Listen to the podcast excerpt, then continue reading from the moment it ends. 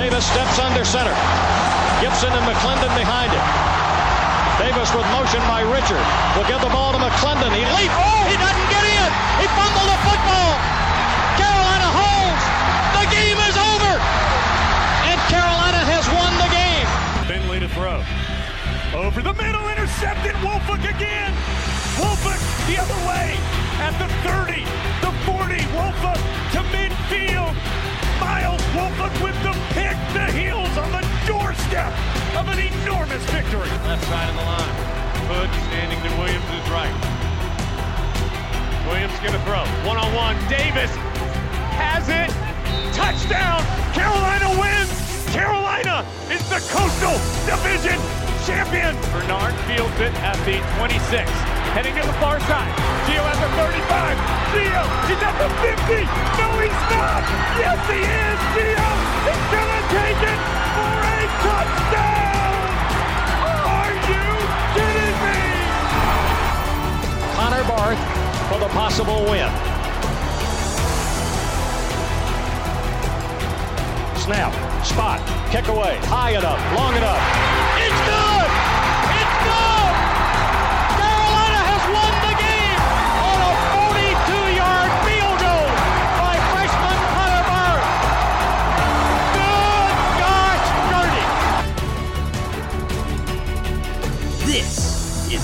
Is Tough Blog.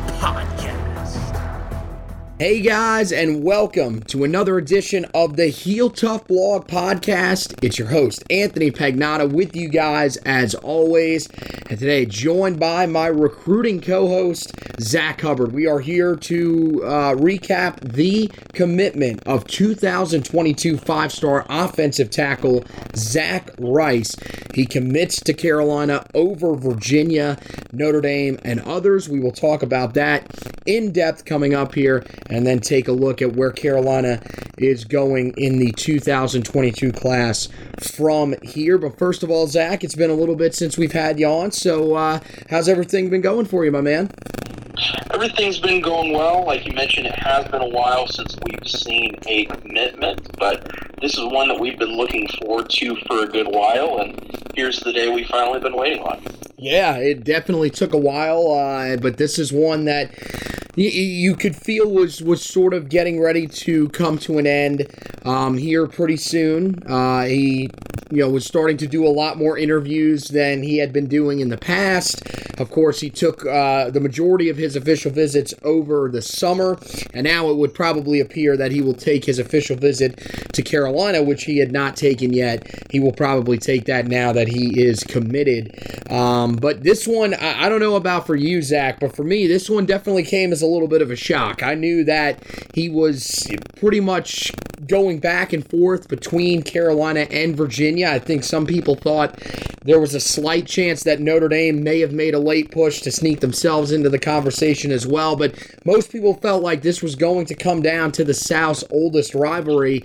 And in the end, Carolina with a little bit of an upset here. I think most people really thought with the fact that the commitment date was on the birthday of the Virginia Cavaliers offensive line coach. Uh, most people thought this was going to go the way of the Cavaliers, but uh, this one ends up going the direction uh, of the Tar Heels. And uh, for the first time in a while, I think it's a, a pleasant surprise in, in, what has not been the uh, greatest year on the field for the Tar Heels. Yeah, absolutely. And as you mentioned, sort of why this was a shock is I think that when you look at you know everything leading up to this announcement, it really was sort of a, a photo finish, as you will. It was really a recruitment in which they kept the information as quiet as possible so as not to you know reveal it to one side or the other. Really, you know seemingly right before this announcement. Um, it, it, was one in which we didn't see a lot of um, future cast or crystal balls from the major recruiting services. That was somewhat intentional. That was at the wishes of Zach to not reveal his selection before um, he made it publicly. But this was one that went back and forth. This was one where, of course, we discussed uh, Virginia was the sort of hometown team, lives near Virginia. Mom grew up near Virginia. I believe his grandfather went to Virginia mm-hmm. um, and had great relationships there, has a teammate going there.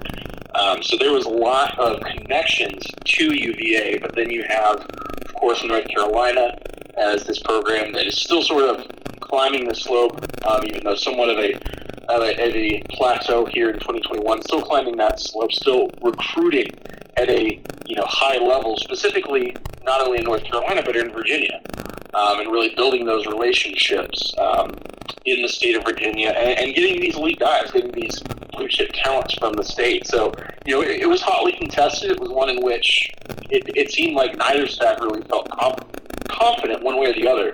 Uh, which is always a weird perspective uh, with recruitment nowadays. Generally, you know, you've got a good idea going into announcement of where a guy's going to decide. And you know, in this one, it was different, and that did add a little bit of excitement uh, to it, but a little bit of nervousness as well. But you know, North Carolina pulled it out at the end uh, to add arguably their top target uh, next to Travis Shaw in the 2022 class. Yeah, and I mean, look, we went back and forth on those two, and uh, I definitely think that, that there is, you know, an argument to be made for either guy there. But uh, yeah, I mean, as you mentioned, this is this is kind of an unprecedented recruitment uh, in terms of when it came down to the end. You head into commitment commitment day not knowing uh, where he's going to go. There were some people that were uh, basically casting their own crystal balls. I mean, we saw three crystal balls cast uh, in total on Rivals, but two of those were back in September.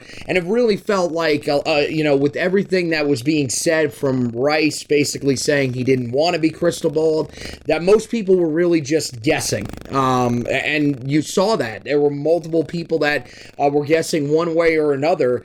And it, it was, uh, it was, it was kind of interesting. I, I mean, yeah, as you mentioned, there was definitely a little nerves there, but I think it was also also kind of exciting in the fact that, you know, we don't see many recruitments like this now. This used to be how it always was. You would tune in to National Signing Day and you would watch these guys. They'd have the multiple hats on the table. You had no clue where they were going. Now, especially with social media, everything is pretty much known ahead of time. Uh, every guy's decision is pretty much locked up in stone. You know where it is. Most of it is just for decoration. But uh, this one was was a lot different, uh, and it, it was uh, definitely a lot of fun.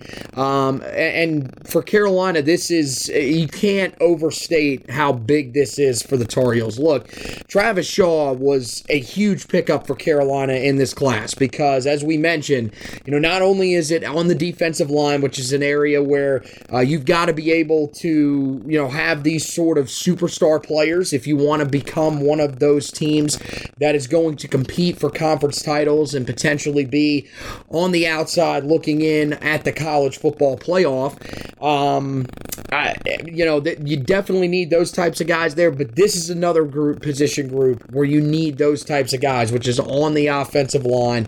And Carolina gets the job done here, uh, holding off Virginia and, and picking up a guy that I think is going to probably be able to come in and make a, a pretty immediate impact. And Carolina really needs it because this offensive line this season has not been good by any stretch, and you can see that there really is just a lack of talent there, a lack of talent and a lack of development.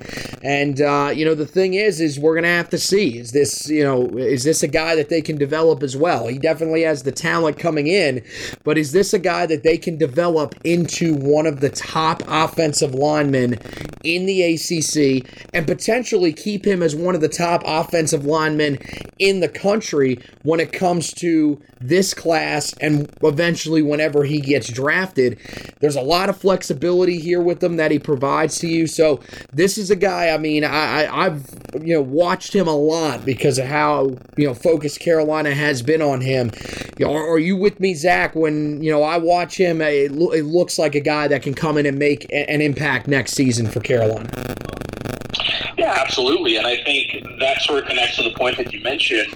Uh, when you look at the 2021 version of the Tar Heels and what they put out on the field on the offensive line has been somewhat of a menace. Uh, the performance of the offensive line, which does contain, you know, quite a number of returning starts along that line, uh, it's sort of been rotational, specifically at the center position, uh, and it's gotten Sam Howell hit a ton, uh, which has been a factor throughout his college career. So the offensive line, really, in terms of what's on the team right now is an area that we looked at as you know probably the biggest area of concern leading into the season, and that has been confirmed by the play on the field. Mm-hmm. Um, when you look at sort of the makeup of it, just from not only a perspective of where that unit is, but just the room as a whole, um, a lot of these guys that you're seeing playing on this offensive line are either guys that were on the team when Mack um, became the head coach, or you know, guys in those first couple of recruiting classes. We're really not yet seeing the you know the recruiting footprint, specifically at the offensive line position, really make its presence felt yet. Uh, so, so yes, I do think that Zach Rice could come in and have an early impact. Um, do I think that he's going to start day one? I don't know. Uh, it's hard to say with freshmen, even five-star freshmen, really anywhere in the country. It, it's hard to say that someone's going to come in and they're going to, you know, pick up the playbook that quickly. That they're going to um, be ready for college strength and conditioning, college schedule, all of those things that go into being a college athlete. It's just different than the high school level, regardless if you have no stars or five stars next to your name. So I'm not going to predict that. But uh, really, when you look at this unit and, and what the game of football is all about, uh, you know, when you break down football to its very, very core essence, it's about two things. It's about blocking and tackling. Zach Rice provides blocking. That's what North Carolina has been needing on that offensive line, uh, or on that offense as a whole, is blocking. He can provide that, at least from a talent perspective. Maybe not, you know, from a uh, skill perspective quite yet. We can't say until we see him actually in a college game in a college uniform. Uh, but he does provide that talent. If you have not seen development, if you've not seen performance from your unit, really one of the number one things that you could do to add that boost is just to add talent, to add athleticism.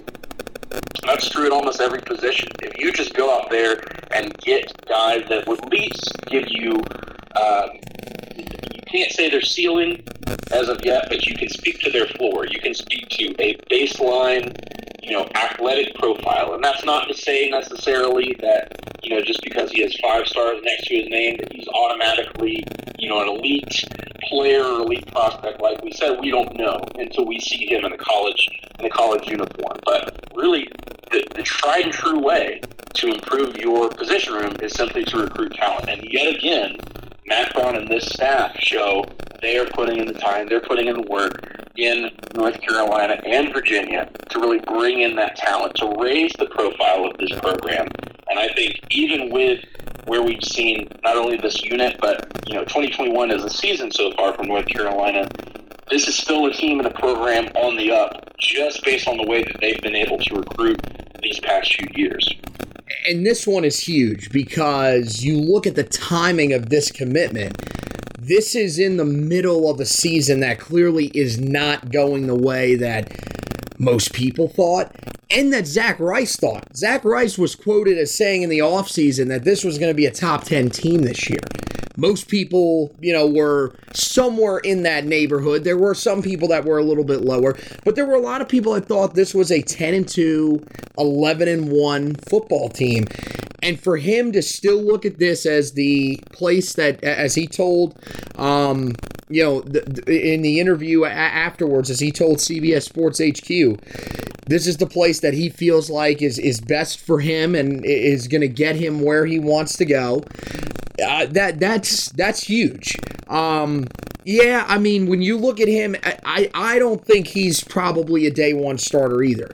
But this is a guy that has so much talent to where it would not shock me at all if he is in the two deep to start the year. And it's going to get to the point where if guys continue to struggle on the offensive line, and look, there's probably going to be a pretty substantial overhaul overhaul of the offensive line uh, at the end of the season. I, I would be kind of shocked if you don't see a decent amount of guys end up moving on. A lot of them are seniors as well, so that's going to make the decision a little bit easier. But I definitely think there will be some moving parts on that offensive line. And even if a lot of those guys do return, I think Zach Rice is a guy that has enough talent. He's going to be in there in January. He already said that tonight that he's going to go in and make it to where he he will push some of these guys to the point where if they're struggling early on next year, you will see this guy play reps they will not keep him off the field if he can prove that the talent level is there. And I, I mean, I think it's going to be hard for him not to prove that. I mean, first of all, you look at his size. He's 6'6, 282. He's, he's a little bit light in terms of the weight, probably, with where Carolina wants to be. But I, I, I still think there's just way too many attributes there. Um, he is about as powerful as it gets in the upper body. He has extremely powerful hands. Um, he, you know, just overall, uh, the upper body strength just looks tremendous. And he combines that with really good lower body strength that allows him to drive defensive linemen down the field and, in certain cases, drive them into the ground. He last year, in eight games, had 115 pancake blocks in those games. I, I mean, the, those numbers are unheard of. Now, the level of competition isn't phenomenal, but those are still just outlandish numbers for an eight game season. So you're talking about one of the elite offensive tackles in this class. Definitely a better run blocker than he is a pass protector. That's most high school offensive linemen because most of the systems are not pass heavy. But he's a guy that doesn't look as if he's going to get beat by some of these quicker defensive ends. He's very athletic, played basketball. That's something that we've seen Carolina sort of value in some of their offensive linemen over the last couple of years. Remember, Eli Sutton, another guy that played basketball, so a lot of athleticism to him at the tackle spot. This is very similar. This is a guy that is go is not going to be afraid to go up against some of these quicker pass rushers because he has solid footwork. He has the really good lateral movement. That's what's going to allow him to have success. And, and I definitely think that Carolina fans should be extremely excited by, you know, I, I, said this last year when we were talking about Javari Ritzie, and you're seeing a little bit of it early on uh, with him. 24 7 sports comparison for Javari Ritzie was Jeffrey Simmons, who is a guy that currently plays for the Tennessee Titans at the NFL level, played at Mississippi State. I thought that was an, a, you know something that should really excite fans. It excited me for sure. This this year, very similar. Charles Powers, who is one of the guys that sort of scouts guys out for 24/7 Sports, he compared him to a guy that you know very well, Zach, and I'd like to hear how you think he compares to him. He compared him to Jedrick Wills, who came out of Alabama a couple years ago.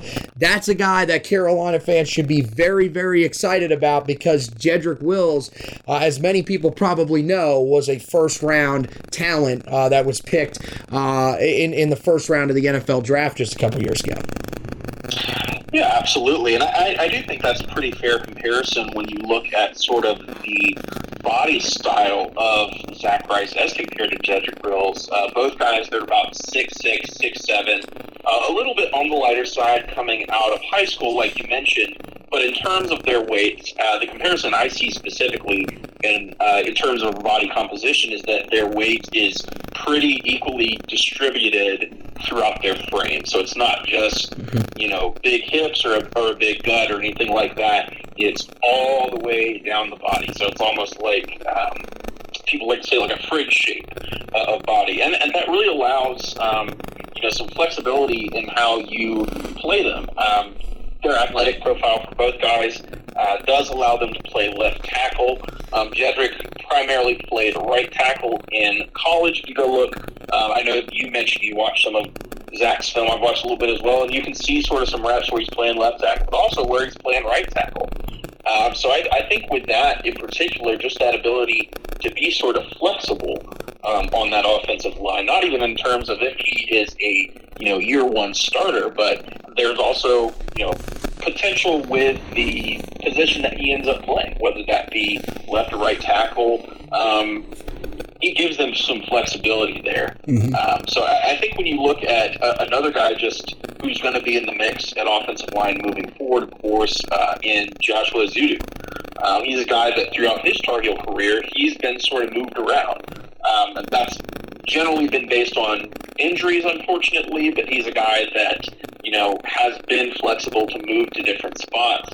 Not saying Zach is necessarily going to be that, but just his ability to not be locked into one specific position, mm-hmm. I think that allows you to get your best five guys out there in the offensive line rotation whenever he does potentially play, and, and I think that's a benefit. Um, that you're able to, you know, have that flexibility, that you're able to move guys around in case of injury, and you know, in your ideal starting five, you get your five best guys up out there. I, I think that's really going to behoove North Carolina moving forward, and I think that that's that's sort of you know if you want to look for paths for offensive line improvement, uh, being able to have more options there to really, you know, play the guys that you want to play instead of just playing the guys that you have to play, um, sort of make a distinction there. I think that that can be an advantage for the Tar Heels moving forward. Yeah, he's a guy that could probably play inside a guard as well, with uh, some of the attributes that he has, the physical, the physicality that he plays with, um, and and that I think is an, an element that, as you said, should excite people a lot. Is the flexibility, the position versatility that he brings, because that allows you to try to find a way to get him on the field and, and, there's multiple ways to do it. And I, I, definitely think that, you know, if we see him as a freshman, I think there's a pretty solid chance that it could be at guard. Um, and that's an area that we've seen before. Teams have put guys at guard and eventually can move them out to tackle. Um, and, and that's what is so exciting about him is that there's so many possibilities of where he could play uh, at Carolina. And I mean, as you mentioned, uh, it feels like at this point, you know, there are guys that Carolina is is, is playing because they have to. Um, and, you know, he's a guy that I think can come in and, and, and sort of help that. And there'll be some other guys that are going to continue to grow that were a part of these last couple of classes that will, you know, be able to fill some of those roles over the next uh, couple of years and, um, you know, potentially get some of these guys that are struggling out of those major starting roles and put them in reserve roles roles. That's the point that you're hoping to get to. And this is a, a, a commitment that allows you to get a little bit closer to that. Um, you know, again, one of the other things that you got to talk about with this commitment, Zach, is that this just continues Carolina's pursuit of basically taking over the state of Virginia in terms of their top prospects. Carolina now has four of the top six players in the state of Virginia committed uh, to their class. And again, that fifth guy is a guy that we're going to talk about here in just a little bit that Carolina is going to be focusing on coming up. You cannot overstate the job that Dre Bly has done in the state of Virginia, along with Mack Brown and the rest of the staff. But Dre Bly has been the man that has headmanned a lot of this stuff. And it just continues to show, even with Carolina maybe not living up to the expectations that they had for this 2021 season. Absolutely. I think, like you mentioned, you really have to look at what Dre Bly has done for this team as being really just a focal point within the state of Virginia, and just how these things have built on one another throughout recruiting classes.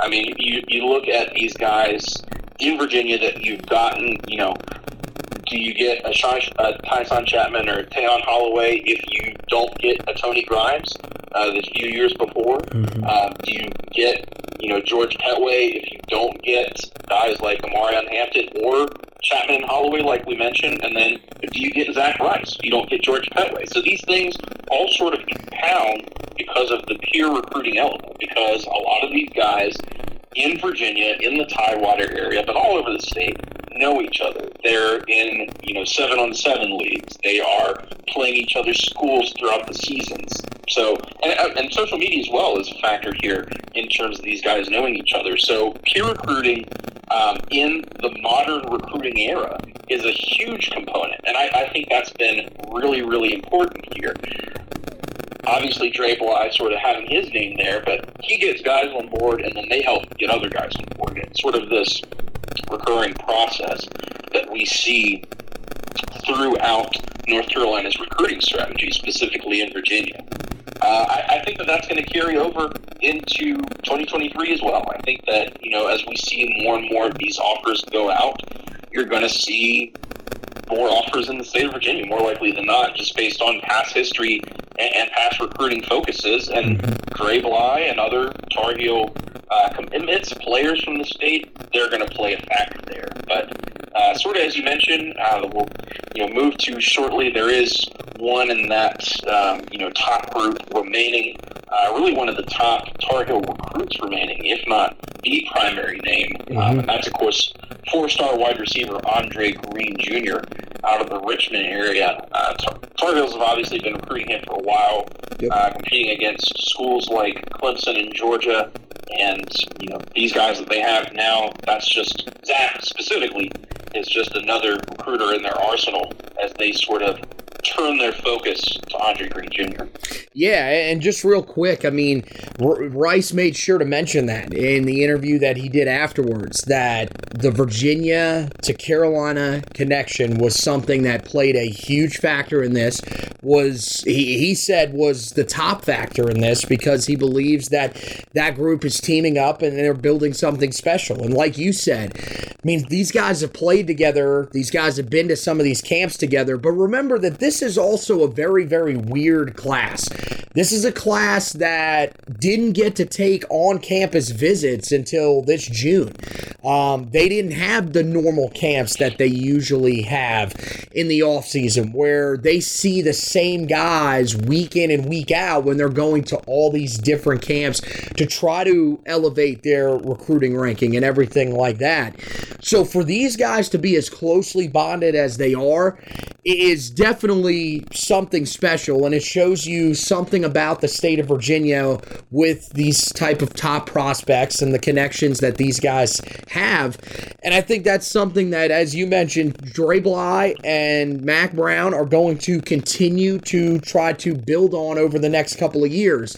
Now you're not seeing a ton of offers early on. I mean there's still a decent amount of offers there, but you're not seeing a ton of offers early on in the 23 class there. I think mainly that's because they, they look at the state of North Carolina this upcoming year uh, in 2023 and they see just how much talent there is in the state. Um, and look, taking care of your home state is always going to be the first priority for uh, Mack Brown and the Tar Heels. He does not want to lose the home state because, as he said before, when you lose the home state, uh, that's when you start losing elsewhere. So, that's going to be their main focus. But I think the key thing is is that you want to keep this Tidewater area and it really just the state of Virginia overall in a spot where if you get into another class like this one, which is a pretty historic one for the state of Virginia, you can go in there and do a ton of damage. Um, and, and, you know, I, I, the, the last thing that I wanted to focus on when it came to Rice's commitment is look, this now moves Carolina into the top 10 in overall recruiting classes in the 2022 class. Carolina now ranked as the number nine recruiting class overall, and this is now the top recruiting class in the ACC. They have overtaken the Clemson Tigers at the top of the ACC. This feels pretty big, Zach, and we've talked about before how winning the battle on the recruiting trail is a huge step to becoming a consistent contender. Right now, I think what this season has shown us is that we need to focus on Carolina becoming a consistent ACC contender before we really focus on them becoming a national contender or possibly even a playoff contender. But at the same time, I think this is uh, th- right now, this class is going to go a long way when you couple it with last year's class towards getting them into the conversation to be that team that challenges Clemson in the ACC going forward. Yeah, absolutely. And I think when you look at where the Tar Heels are, sort of to, to put some, you know, put some information behind sort of that statement of number nine class, will they stay at number nine? I probably would not say so just because the number of commitments for this class is going to be lower. So you're going to see some other teams that are going to continue to take recruits um, and, you know, probably just have a, a better overall class ranking based on numbers. Uh, but, you look at where they are right now. They have two composite five stars committed in the 2022 class. That is the same number as Florida State, LSU, Oklahoma, um, and Georgia, who has the number one class. But let, let me give you some teams that uh, have less five star prospects currently than UNC. That would be Ohio State, you know, perennial Big Ten contender. Notre Dame, they're often in the playoff, and Clemson, um, who only has one five star. So you know, you you look at where they're recruiting. Uh, just based on the number of five stars, not necessarily that that is an indication in and of itself, but just as a very general frame of where this team is, you, you really can't say that they're not recruiting, you know, similar, at, least at the top end, to some of these, you know, national contender type teams. Mm-hmm. Another piece of information to throw out there when you look at where the 2022 player rankings are, um, if you look at the top 10 players in the country, two of those top 10 are at one school, and that one school is North Carolina. You have number four, Travis Shaw, and number nine, Zach Rice. No other school can claim two players in the top 10 of the current rankings. Now, will that stand necessarily? But again, these are just examples to show not only of what North Carolina has risen to, but really, you know, the potential that they have. As you've stated in terms of the overall program trajectory, they, they do have to work on being an ACC contender, or really a coastal contender, you know, first and foremost, then an ACC contender, then a national contender. You know, it is a baby step process. It's not going to be done all in one season. That's true basically anywhere that you're going to go, unless you're going to, you know, one of these national powerhouses that are regularly competing for national championships and, you know, have that type of infrastructure.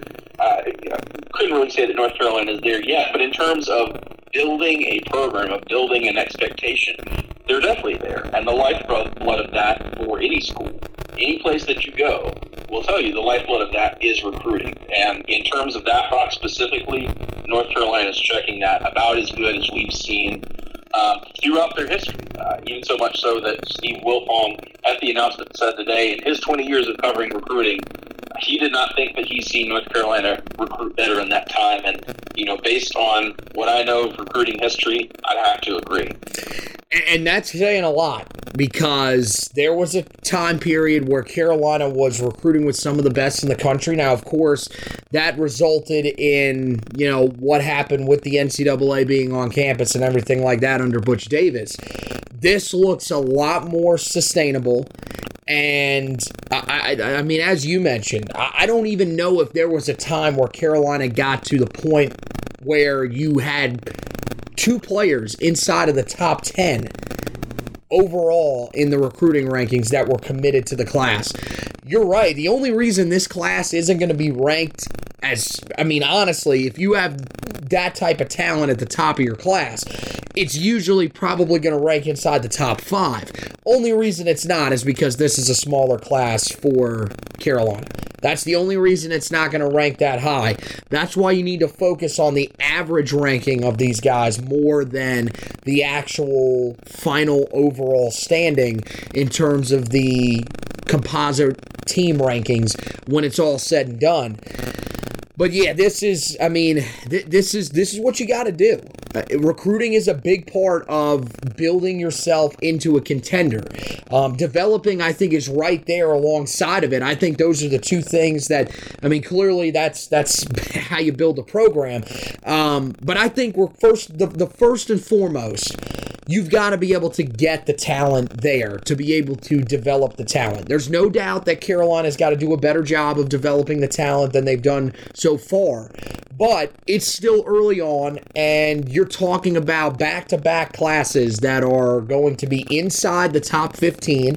Um, it's actually three straight if you go back to the 19 class, uh, or, or the, uh, excuse me, the 20 class with the reclassified Tony Grimes. So, I mean, the, the, Carolina is is getting there. The talent is there.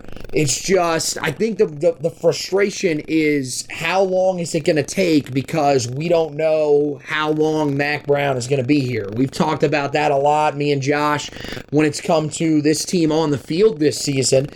But it's things like this that really encourage you that this is going to th- this is still a process that is is going in the right direction people believe in the process and that with the talent that they are bringing in it is impossible for none of these guys to work out. There is no chance that every single one of these guys that are four star prospects or higher that Carolina has landed will be bust. We've seen some guys already that have proven that that is not the case, that they are living up to their uh, the, their billing as four and five star talents. So you're getting multiple guys in there, and some of them guaranteed are going to pan out. And that's what should be really exciting for Tar Heel fans.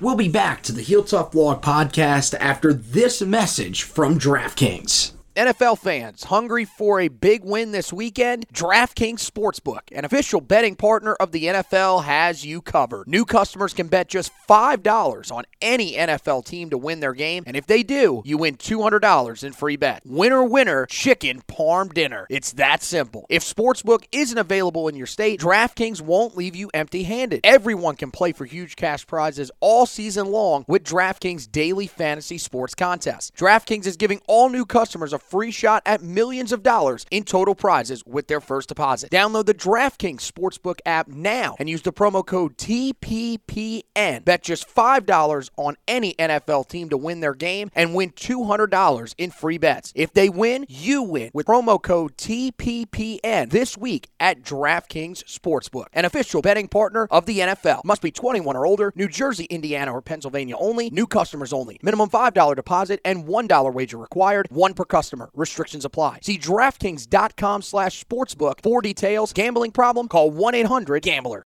And look, they're going to look to add another four star prospect, another guy that's inside of the top 100, and another guy that's one of the top players in the state of Virginia here uh, over the next few weeks or, you know, maybe the next couple of months.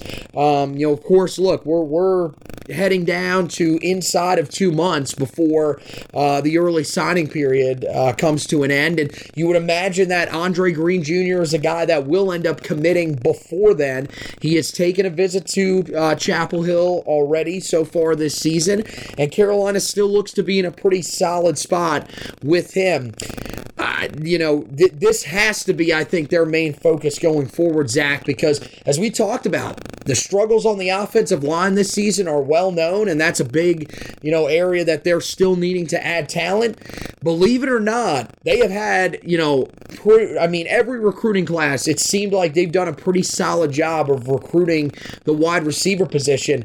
But right now, that's a group that outside of Josh Downs is really struggling getting an outside receiver, uh, a guy that has the presence to go up and get the football that Andre Green Jr. does would be huge for Carolina in this 22 class.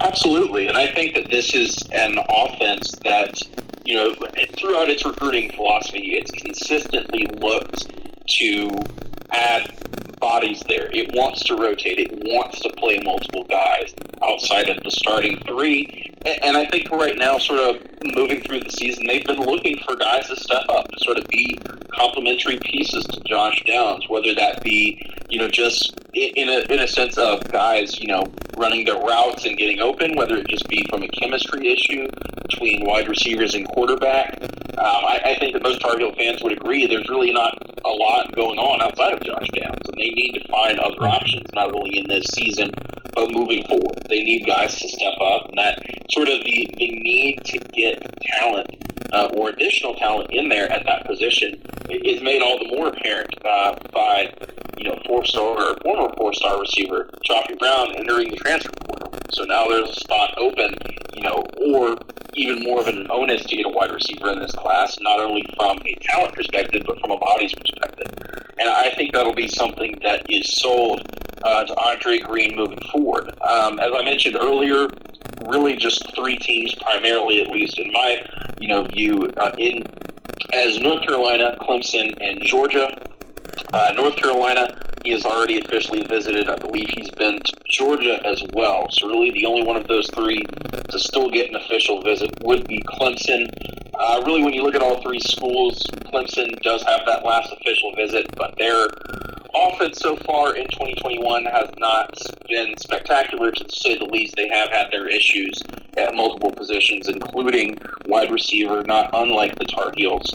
Um, and, and, when you look at the sort of makeup of the wide receiver room that they have currently, as I mentioned in the past, um, they have a lot of guys that are six three, six four, and up. Um, and that's not to say that you know just because Andre Green Jr. is you know about six three that that excludes him, but they have a lot of these taller receivers. Uh, that that's not really something, at least in my opinion, that they need. That's going to make them better in the future. Will that factor in his decision? I don't know. That's really just something that I noticed. Uh, they have a lot of these taller receivers, mm-hmm. and that's not really helping them, at least in 2021 at this time, because they don't have quite that level of speed they had on the inside in the past with a Hunter Renfrow. Um, yep. Another team to mention there, Georgia. Obviously, they've already had their official visit. They're having a spectacular season, ranked number one so far. Obviously, doing well in recruiting. They do every year, and I think that success on the field, at least to some extent, uh, is sort of a, a, part in their favor for Andre Green Jr. Um, however, their offense has not been asked to do much so far in 2021. They are playing their backup quarterback through most of their games in Stetson Bennett the fourth. Um, so they're they're really not having to pass that much. They do have a lot of wide receivers injured, so there's not really a display of this overwhelming dynamic offense for Georgia that would that would really be a selling point for them to go alongside that number one ranking right now. And then last and least, of course, uh, you get to last but not least, I should say, you get to North Carolina. They have had their official visit. There could be, of course, an unofficial visit sometime later in the season. Um, obviously, North Carolina has been involved here for a good while, and then, as we mentioned, the same as Zach Rice. You have multiple players within the state of Virginia, as well as some of these North Carolina guys, and as well that are going to be peer recruiters that are that are going to be involved there and say, you know, look at what we're what we're building in North Carolina. Look at this thing that we're all coming together to try to create and elevate this program and make this program a consistent uh, contender not only in their conference but at the national level. And that could be something that really resonates with Andre moving forward. In terms of what we're kind of seeing with his recruitment, he will have that official visit to Clemson. We'll see what happens there. And then besides that, not likely that he'll have many other many other free weekends with his high school football schedule. So will be a recruitment to watch. But just in terms of you know where the Tar Heels board stands at this point, um, Andre Green's really one of the only names remaining, uh, if not the only name, if you're really looking for big time players. Uh, so there will be a lot of focus here, not only by the staff but by the commits, uh, to really continue to recruit Andre Green Jr. and potentially add him to the class the same way they did with Zach Rice here today. Yeah, I, you know, Clemson. Clemson's interesting because I feel like he he was very excited by that offer for sure. It, it, was very evident when they pretty much when, when they offered most people jumped them right to the top of the list. They said, "Well, Carolina's been the longtime leader, but Clemson now might be the team to beat."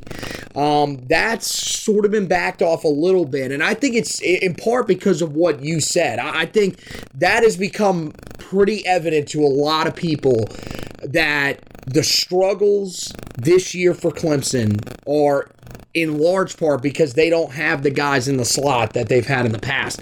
That's the area that they need to find somebody in this recruiting class because they don't even have that receiver currently in this class. So, I mean, clear, you know, you would imagine they're probably going to go into the transfer portal and find that player. But that's an area where they're probably going to try to put their focus, and that may end up taking up one of those scholarships. They're another school that, in years past, they are very strategic about how they give out scholarships, who they offer, or who they host for visits, and who they end up allowing to commit. They like smaller classes, they always have, and that will that, that that could be one of the big factors here is are they saving one of their spots at the wide receiver group for Andre Green Jr. or is that something that they are now looking and saying hey we need to give that to a smaller shiftier receiver that we can play in the slot because we're currently lacking that guy I think George is very interesting because I mean, look, defensively, that's the best team in the country right now, and it's not even close. But I do think that they are still a team that looks like at times they could have some struggles offensively if they went up against a defense that could hold their own against them. Um, and I feel like that's something that he may take into account. But he's a guy that seems pretty closely tied to a lot of these guys that Carolina has already landed in this class. He's been on campus multiple times with those guys. And right now, the state of Virginia is buzzing about what's going on at North Carolina. So, yeah, I definitely think that Carolina has a really good shot here. I don't think that the struggles that Carolina has had so far this year uh, at the wide receiver position, particularly on the outside where they would play Andre Green Jr., is hurting that either because it's probably showing him that, hey, Carolina kind of needs you, and there's a chance that you could come in and earn some pretty significant reps early, especially if you early enroll. So I definitely think that that is going to play a factor. Um, it, it, like you said, it's one of the things that a lot of people are looking for is is he going to take that official visit to Clemson? A lot of people believe that he eventually will, and if he does, I think there will be a lot of people that will be, um, you know, somewhat concerned from a Tar Heel perspective about uh, the fact that he is going there to take that official visit, and that that means he's still, you know, trying to do everything he can to get to Clemson. But it's a wait and see thing. At this point, I think, you know, most Tar Heel fans should feel pretty confident in what this staff has done uh, with this class overall, but particularly in the state of Virginia, as we talked about a little while ago. So I definitely think that uh, this is one that Tar Heel fans should still feel pretty confident about going forward. Outside of him, I mean, look, he's at this point, I think Carolina's uh, most obvious uh, big target. I, I, think that's the guy that now uh, goes to the top of a lot of people's boards. And outside of him, I think it really comes down to a few committed prospects and then one uncommitted prospect uh, that, you know, really we haven't heard a ton about. So when it comes to the committed prospects, Carolina hosted two committed prospects for the game this past weekend against Miami. That was Jake Pope, who you guys remember, uh, he is currently committed to Alabama. Carolina was recruiting him very heavily at the safety spot. That was someone that Jay Bateman liked a lot, thought he would fit his scheme very, very well. Um, and, of course, he plays in Georgia, which is inside of that Tar Heel recruiting footprint. Um, Alabama was a team that, you know, kind of, uh, you know, got jumped in and, and, and started really pushing for him late and got a ton of momentum. And when he ended up uh, announcing that he was going to commit, that was the place where most people thought he would end up. But that was a recruitment that a lot of people felt, uh, even you know, the moments after he committed, might not have been over just yet. And it seems like it's it's not quite done. Carolina's flipped commitments from Alabama before. It is true they did beat uh, beat out Alabama for, of course, Ra Ra Dilworth. That was just a straight out um, win on the recruiting trail. And then they did flip Drake Maye from Alabama uh, in the past class as well.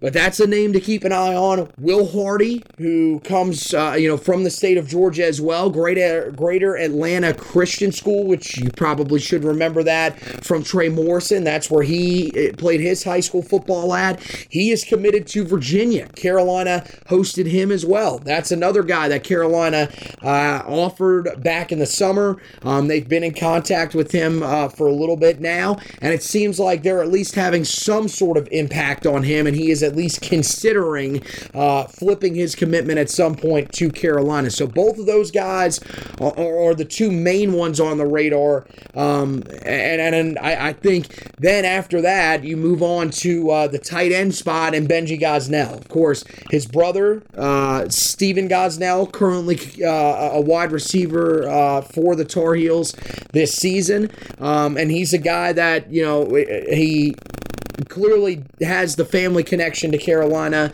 Um, Carolina was recruiting him for a while as well. They offered him pretty much around the same time that they offered his brother, so they've been recruiting him for a while. He, of course, was at one time committed to Ohio State, backed off that commitment late in the summer, and is now currently, um, you know, going around and, and taking some visits. Virginia Tech's the favorite for him, still is, but I do find it interesting that Virginia Tech's been a favorite for him um, for a while now. It's been the last couple of months, and he still hasn't made a commitment there. So you kind of wonder if, you know, he's looking at that situation that's going on there. A lot of people feel like Justin Fuente is kind of solidly back on the hot seat now. Of course, the win to open the season against Carolina, unfortunately, uh, kind of backed him off that hot seat. But now it feels like a lot of people are starting to push towards him maybe being gone at the end of the season. And you wonder if that is starting to play a factor with Benji Gosnell.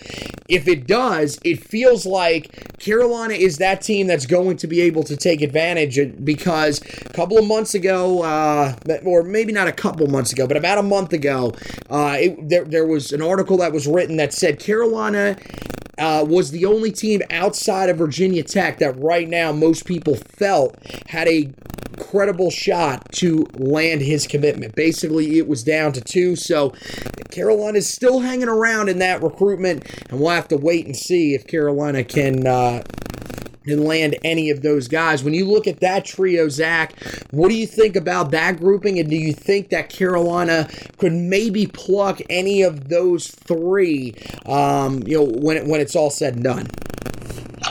Yeah, I think all three of those are certainly possibilities, and I'll sort of go in order with each. Uh, the first one that you mm-hmm. mentioned, Jake Pope, uh, he's currently committed to Alabama, but obviously is a guy, number one, that North Carolina has been recruiting for a long time um, and has continued to recruit but also a guy that's not been afraid to take visits, as we saw. I mean, he took a you know ton of visits to Georgia uh, earlier in the season, so not really afraid to go out on the road. Mm-hmm. Uh, do we see him at North Carolina again? Maybe, maybe not. I can't say necessarily, but you know, he's a guy that is not 100% locked in in any capacity. And I, I think when you look at also that um, Alabama's still recruiting his position, there is potential for them to still add other defensive backs. Uh, and safeties in particular in the 2022 class, there could be options for him, you know, that, that really pushes him to, to move on regardless, just from a from a numbers perspective. And that's mm-hmm. that's a position that you know North Carolina doesn't have as many options at in the 2022 class. Really, you just have Marcus Allen at this point yep. to potentially play safety, um, if not cornerback potentially as well. So more options there. So I, I, think that's one to continue to watch, definitely. Really until, you know, pen hits paper in the early signing period for a signature, that's one that I would be watching. Uh, Will Hardy, uh, another name that you mentioned, I, I kind of have a hard time getting information on him. He's more of a quiet kid, uh, one that has been really sort of adamant about respecting his commitment to UVA and really sort of respecting that staff, has been sort of hesitant to visit, uh, but did get down this past weekend to see the Tar Heels beat the Miami Hurricanes. So you know that'll that'll definitely be a factor. Um, I don't know what's going to happen there. Obviously, that's going to be one of the guys that they continue to recruit, um, but that's hard for me to really say. Out of, out of this trio, I probably you know pin him as the least likely at this point, just based on that lack of information. And then Benji Gosnell, like you mentioned, um, obviously has a brother on the team, has that connection um, has been considered a Virginia Tech lean for a while. Um, but uh, as you mentioned, Virginia Tech's not having the best of seasons, even with that win over the Tar Heels in the first week. Justin Fuente is sort of seen as being on the hot seat, and um, they do have you know some some games left, obviously, that are not going to be automatic wins. So uh, hard to really say where that's going to go. Uh, but that is definitely a factor. That's probably leading to him staying uncommitted for the time being, and seeing sort of what happens there, and then you know, where number one, did the Tar Heels push? What is their level of interest? Uh, because we don't really have a lot of solid information other than the family connection as to what level of interest they have, and then also positionally, obviously listed as a tight end. That's that's position where the you know the Tar Heels are going to continue to have depth uh, in the coming years, but you know has also been billed by some staff as a potential um, outside or inside linebacker. So that's an option as well. Um, those are areas that are also going to have guys. So maybe it's a situation where you just take him as you know a best available athlete and figure out what's the best spot for him and where he can contribute. I can't say 100%, but that is one to definitely watch. And I, I think just the family connection in and of itself makes this recruitment one that could, you know, flip at a moment's notice in Carolina's favor. So I, I think that there are chances with all all three of those guys that you mentioned. Mm-hmm. Another one, maybe not to really, if you have a board, not to put on the board at this time, but just to keep an eye on uh, another guy that visited campus this past weekend. Uh, four-star safety out of Virginia in Clemson commit Sherrod Covil. Now, from information that he's provided since then, uh, did sort of inform the Clemson staff as they are strictly no visits. He did sort of inform them that this was not a recruiting visit per se, uh, but just one, you know, uh, as a social event among Virginia recruits and Virginia kids. Maybe that's true, maybe it's not.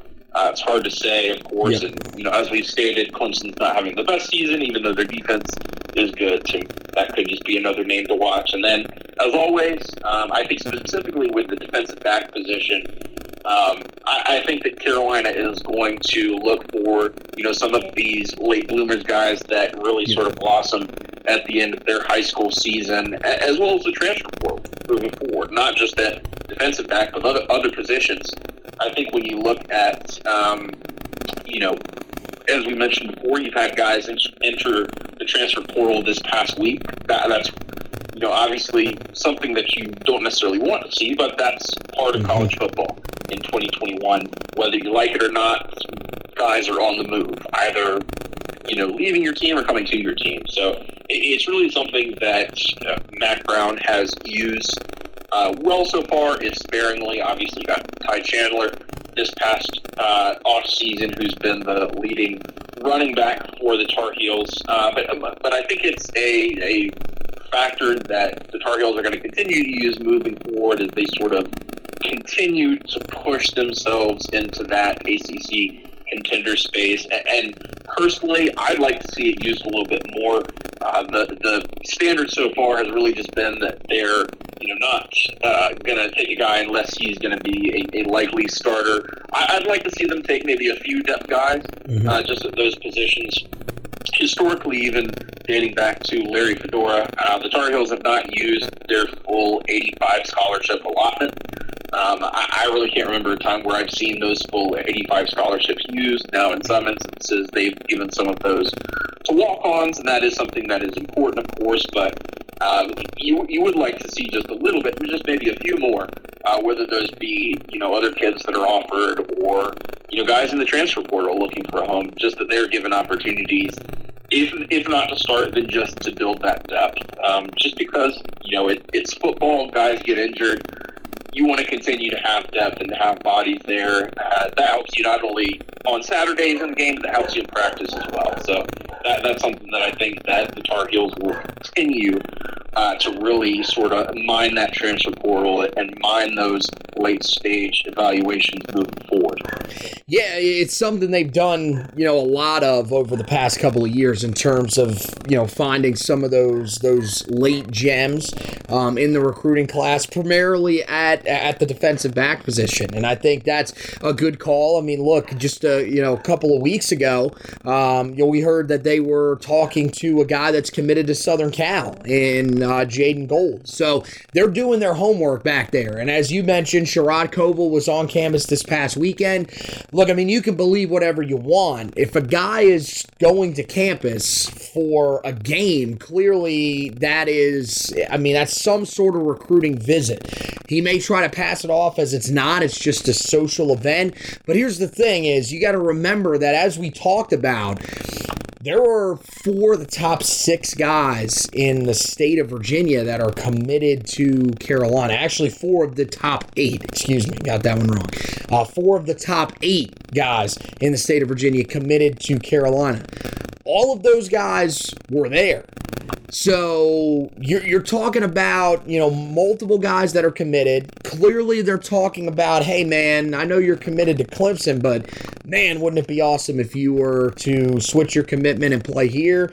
We could really build something together as, you know, the Virginia boys going to UNC. So I definitely think that that's something that's been passed around. But yeah, I agree with you. I think that uh, they will probably try to find somebody in the defensive backfield. That's been something Dre Bly has done in each of his first two years there. Try to find somebody that's a late bloomer to add in February. And I also think wide receiver could be one of those spots. But I do think that that's a spot where they could also look in the transfer portal. And I think they would be, uh, it would be worth their while. And, and I'm with you. I think if they look at a guy and they see him as playing some sort of rotational role, I think you've got to seriously consider those types of guys moving forward for sure.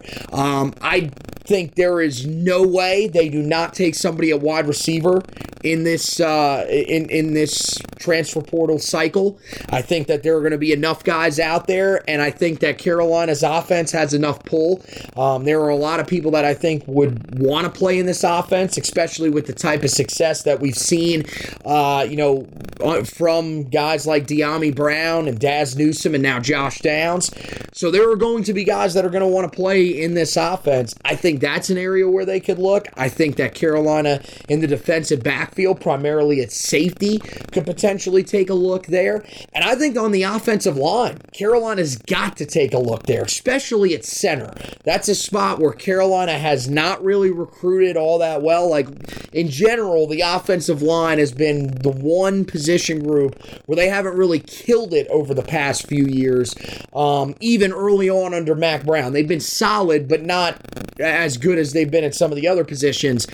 Center has been an area where they have really struggled. Right now, you've got a guy that's a former walk on in Kieran Johnson who's starting there. And look, I mean, the past couple of weeks, he's done a solid job but you are probably going to need to find somebody there that can take you to that next level because one, there is no guarantee that Kieran Johnson is going to be back or Brian Anderson is going to be back. We saw that they then had to move Caden Baker to center. Um, he's a guy that was originally an offensive tackle prospect. Believe it or not, he actually played tight end in high school. So he's a guy that is definitely not familiar with playing that spot. So you would like to find a veteran at that position moving forward. That's an area that I think Mack Brown is going to realize we need to sort of loosen up our mindset on that. And we've got to be able to bring some guys in that can help us going forward because I think he looks at the way that this team has played so far this year and knows that they've got to be better moving forward because the timeline is ultimately uh, not uh, the, the longest for him with him being in his 70s. So that wraps it up for this edition of the podcast. Want to thank uh, Zach for uh, being flexible. Uh, I know you you were out there working tonight, man, but uh, hey, thanks for finding some time and being able to talk about this extremely exciting commitment and a little bit unexpected commitment from Zach Rice. Absolutely. Always fun to talk about uh, Tar Heel recruiting. Always fun to see what's going on with the team and how they're getting better every day. And as always, it's a good day to be a Tar Heel. That's right, man. And hey, guys, make sure you go over, check out all the stuff on the website. We've got the Zach Rice commitment article. We break him down even more in depth than we did here on the podcast. So make sure that you guys go ahead and check that out. We're going to have, you know, uh, uh, uh, you know, a little bit of time here with this break, this bye week in the middle of the season here, uh, to be able to go through and give you a look at where Carolina can go on the recruiting trail next. We'll talk about all those guys that we just talked about. Um, you know, there's also, you know, some position groups that may end up receiving some of those late offers. We may also tell you uh, about some of those uh, going forward and maybe some of the guys that uh, are, are, starting to climb some of the recruiting rankings, some of the hot names, especially in state. So uh, keep an eye out for that as well in terms of the recruiting stuff coming up on the website In terms of the game stuff, still got you covered. Carolina's four and three, turning to the, a difficult back half of the schedule, but they'll try to turn it around, uh, and it'll start with the game against Notre Dame. We'll have the preview for you ahead of that October 30th matchup, and then of course we'll have the recap and the stock report for you going forward, and that'll continue throughout the rest of the year, all the way until Carolina uh, plays their final game, whether that's the game against NC State or if Carolina plays in a bowl game to close the season. We'll have you covered on those fronts. Uh, of course, you know, we do have midseason grades coming out this weekend. Make sure that you guys keep an eye out for those. Um, and you know, this this will probably be the uh, most difficult year to grade uh, some of these position groups as opposed to the last couple of years where it's been rather positive. This year, not quite as positive, but we're still going to give you those position grades, and uh, we'll, we'll, we'll try to be as fair as we possibly can on those. So make sure you keep an eye out for that. Um, hoping that can come out on Saturday, but that may be something that I end up having to push to Sunday. Um, uh, either way, it'll be up one of those two days, so make sure that you are keeping an eye out for that. Uh, podcast side of things, uh, still rolling on the uh, previews and recaps, still doing those separately for you guys. We have the mid-season edition of the podcast that is coming up as well, so make sure that you guys keep an eye out for that. Um, and you know, it, the best way to uh, be able to listen to all these editions of the podcast, if you are a listener, is to subscribe wherever you listen to your podcast, whether that is on Google Podcasts, Apple Podcasts, iHeartRadio, Spotify, any of those major ones. Make sure if you're listening to the podcast, you are subscribed so that when a new episode comes out, it goes right into your podcast library. Uh, lastly, want to encourage you guys to check out the Facebook page, Heel Tough Blog on Facebook. Uh, that has everything that you need on there. All you got to do is like the page, and it'll allow you to get notifications when we put up live videos. Um, it'll allow you to get notifications uh, when we premiere a video, like we're going to do with this version. Um, uh, all that kind of stuff. It'll be on there along with the articles, the audio editions of the podcast. All that great stuff is in that one central location. And then on Twitter, you can follow us as well at Heel Tough Blog for me, uh, or for the uh, for the official page for me at HTB Anthony, for Zach at Hack Zubber 2, and then for Josh, it is at HTB Josh. So that wraps it up for this edition of the podcast. Once again, want to thank Zach Hubbard for hosting with me. Want to thank you guys for listening, and as always, go Tar Heels.